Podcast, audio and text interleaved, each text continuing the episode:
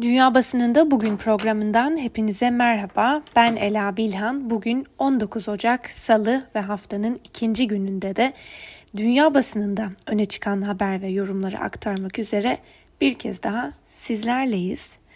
Bugün bültenimize bir kez daha Amerikan basınında öne çıkan haber ve yorumlarla başlayalım. ABD Kongre binasına yönelik saldırının ardından Joe Biden'ın yemin törenine bir günlük bir süre kalmışken başkent Washington DC'de yoğun güvenlik önlemleri sürüyor. ABD'li güvenlik yetkilileri Biden'ın yarın yapılacak yemin töreni sırasında 6 Ocak'taki kongre saldırısına benzer bir saldırının düzenlenmesinden endişe ediyorlar. Biden'ın yarın yerel saat Türkiye saatiyle 20'de yemin etmesi planlanıyor. Başkan yardımcısı Kamala Harris'in yemininin ise Biden'dan hemen önce olması öngörülüyor. Bu arada geleneksel olarak başkanların yemin törenlerine yaklaşık 100 bin civarında kişi davet ediliyor. Ancak bu yıl koronavirüs salgını e, ve güvenlik kaygıları nedeniyle halktan davet edilecek kişi sayısı da ciddi şekilde sınırlandırıldı. Voice of America'nın aktardığı bir haberle devam edelim. ABD'de yemin töreni öncesi iç tehdit kaygısı. ABD Federal Soruşturma Dairesi yani FBI, Joe Biden'ın e, çarşamba günü yapılacak yemin töreni öncesinde güvenlik güçleri içinde düzenlenebilecek olası bir saldırıya karşı önlem almak amacıyla Ulusal Muhafız Birliği bünyesinde Washington'da görev yapacak olan 25 bin askeri güvenlik taramasından geçiriyor. Ordu Genel Sekreteri yemin töreni günü öncesinde silahlı gösteriler düzenleme hazırlığında gruplar olduğu yönünde istihbarat aldıklarını da ekledi. New York Times'ın haberine göre özellikle de yarın hem FBI hem de Pentagon için büyük bir sınav e, niteliğinde olacak ve Washington Post'un haberine göre de artan tehditlere karşı bölgede alınan önlemler artarken görevli sayısı da arttırılıyor. Bu arada gazeteden Jonathan Capehart ise bugünkü yorumunda bu artan tehdidi şu sözlerle değerlendirmiş. Bu beyaz üstünlükçülerin iç terörizmidir. Bunu Amerikan tarihinde daha önce görmüştük. Gazeteden Jos Del Real ise şöyle yazmış. Trump'ın 4 yıllık başkanlığı hakikat üzerine yapılan savaşlara, gerçek adına verilen mücadelelere damgasını vurdu. Ancak bu savaş henüz bitmedi.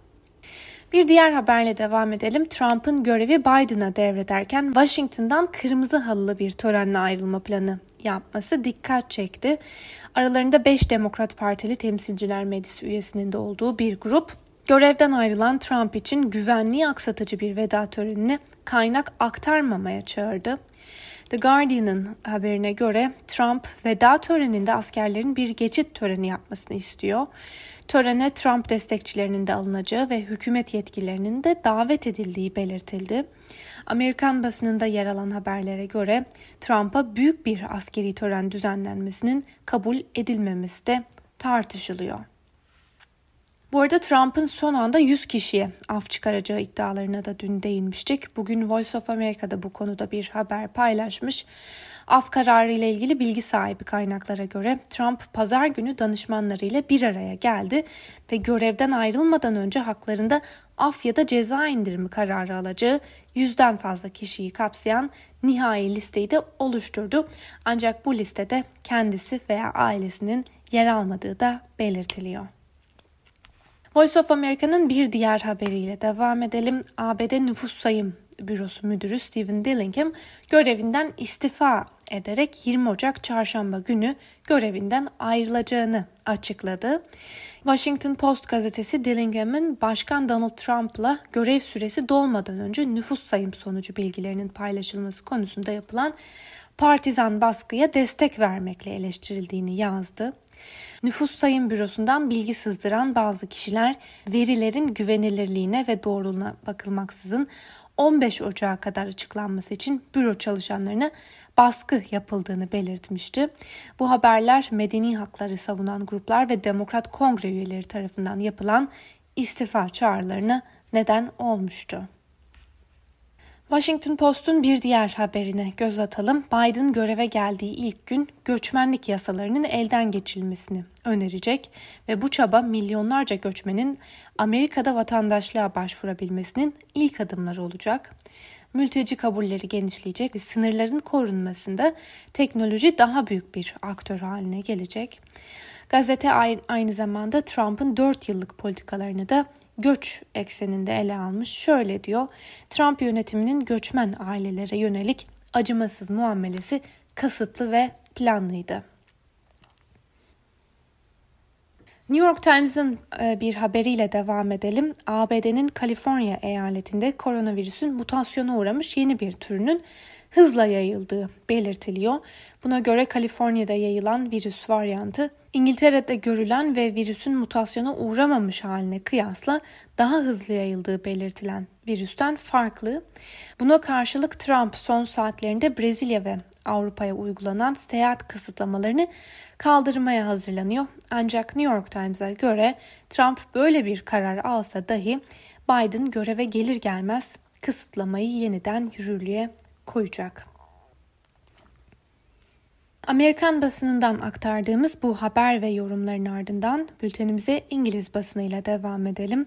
İngiltere'de koronavirüs salgını ile mücadele kapsamında Aralık ayı başında başlatılan aşılama kampanyası hızlandırıldı. Bu hafta dördüncü öncelik grubu olan 70 yaş ve üzeriyle sağlık durumları aşırı kırılgan olanların aşılanmasına da başlandı. Ancak Daily Telegraph'ın bugün manşetten verdiği haber bilim insanlarının bu konudaki endişelerini de yansıtıyor. Hükümetin bilim danışmanları milyonlarca insanın aşı olduktan sonra COVID-19 kısıtlamalarını görmezden gelme ihtimali nedeniyle endişeli. Sıradaki gazetemiz The Guardian.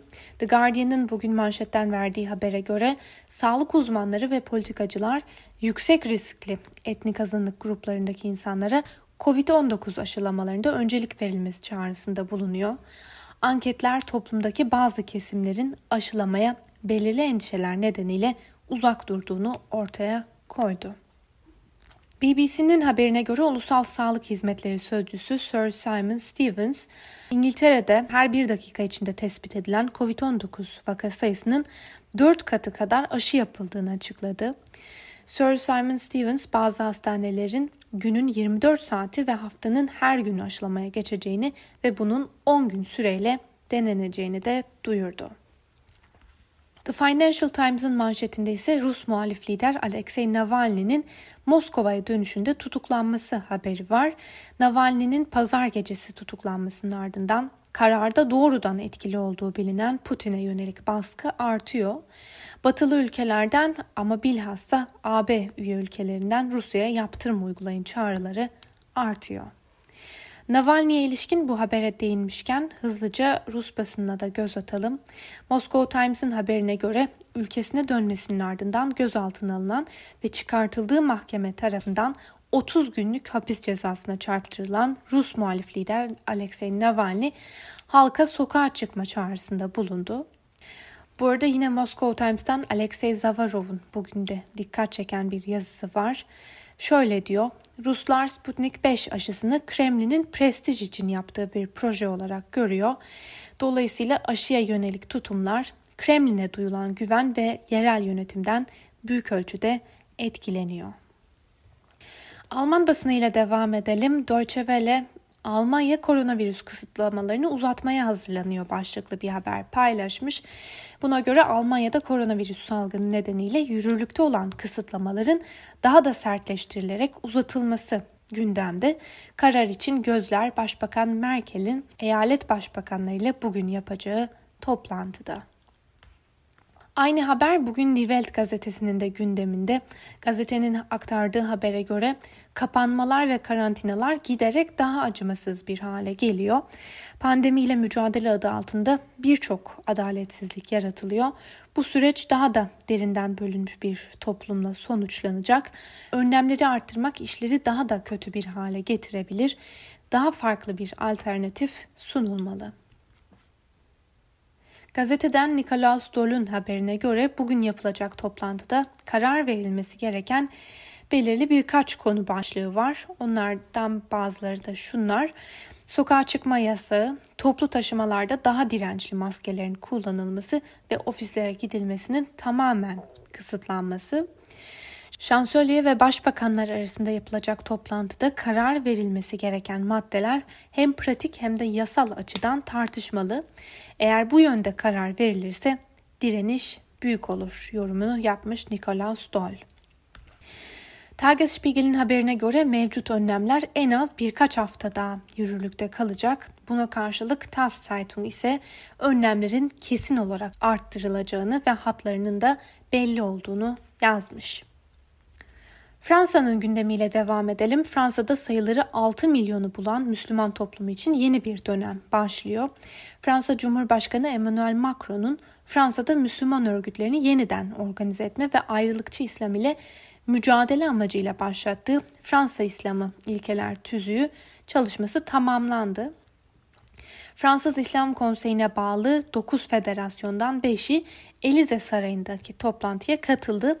Ancak toplantıya katılmayan iki Türk Federasyonu ve Tebliğ Federasyonu ise ortak metne imza atmadı. Belgede camilerin yabancı rejimlerin söylemlerini yaymak için kurulmadığı ibaresi de yer alıyor. Ve bu yasanın amacını da bir kez daha hatırlatalım. Bu yasayla beraber dini nedenlerle Cumhuriyet ilkelerine aykırı eylem ve davranışlarda bulunanlarla ilgili yeni suç tanımlamaları yapılırken mevcut cezalar da arttırılıyor. Pek çok dini kurum ve derneğin işleyiş biçimi ve denetimi de değiştirilecek.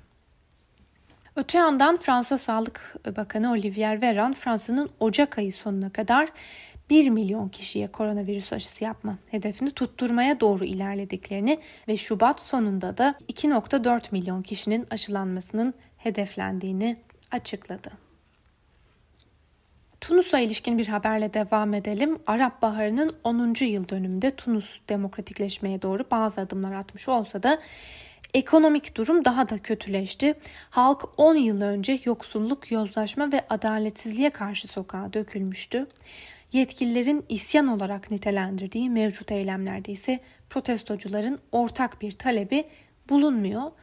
Tunus'un en az 15 kentinde protestocular ile polis güçleri arasındaki çatışmalar dün ikinci gününde de devam etti. İsrail basınından Yerusalem Post'un gündemdeki bir habere de göz atalım. Netanyahu gelecekte yeniden ortaya çıkması muhtemel başka pandemiler için uluslararası bir aşı girişimi kurulmasını önerdi. Ve son olarak Çin basınını da atlamayalım. Global Times'ın yorum köşesine göz atalım. Çin ekonomisi son bir yılda %2.3 oranında büyümeyi başardı.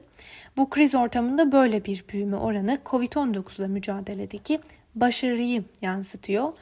2021 yılında da bu salgına rağmen kayıpları en aza indirmeli ve zarar görenlere her tür tazminat ödeyerek destek sağlamalıyız. Bu Çin'in bu yılki ekonomik çalışmasının önemli bir hedefi olmalı diye yazmış Global Times bugünkü yorumunda. Sevgili Özgür Öz Radyo dinleyicileri, Çin basınından aktardığımız bu yorumla birlikte bugünkü programımızın da sonuna geldik. Yarın aynı saatte tekrar görüşmek dileğiyle. Şimdilik hoşçakalın.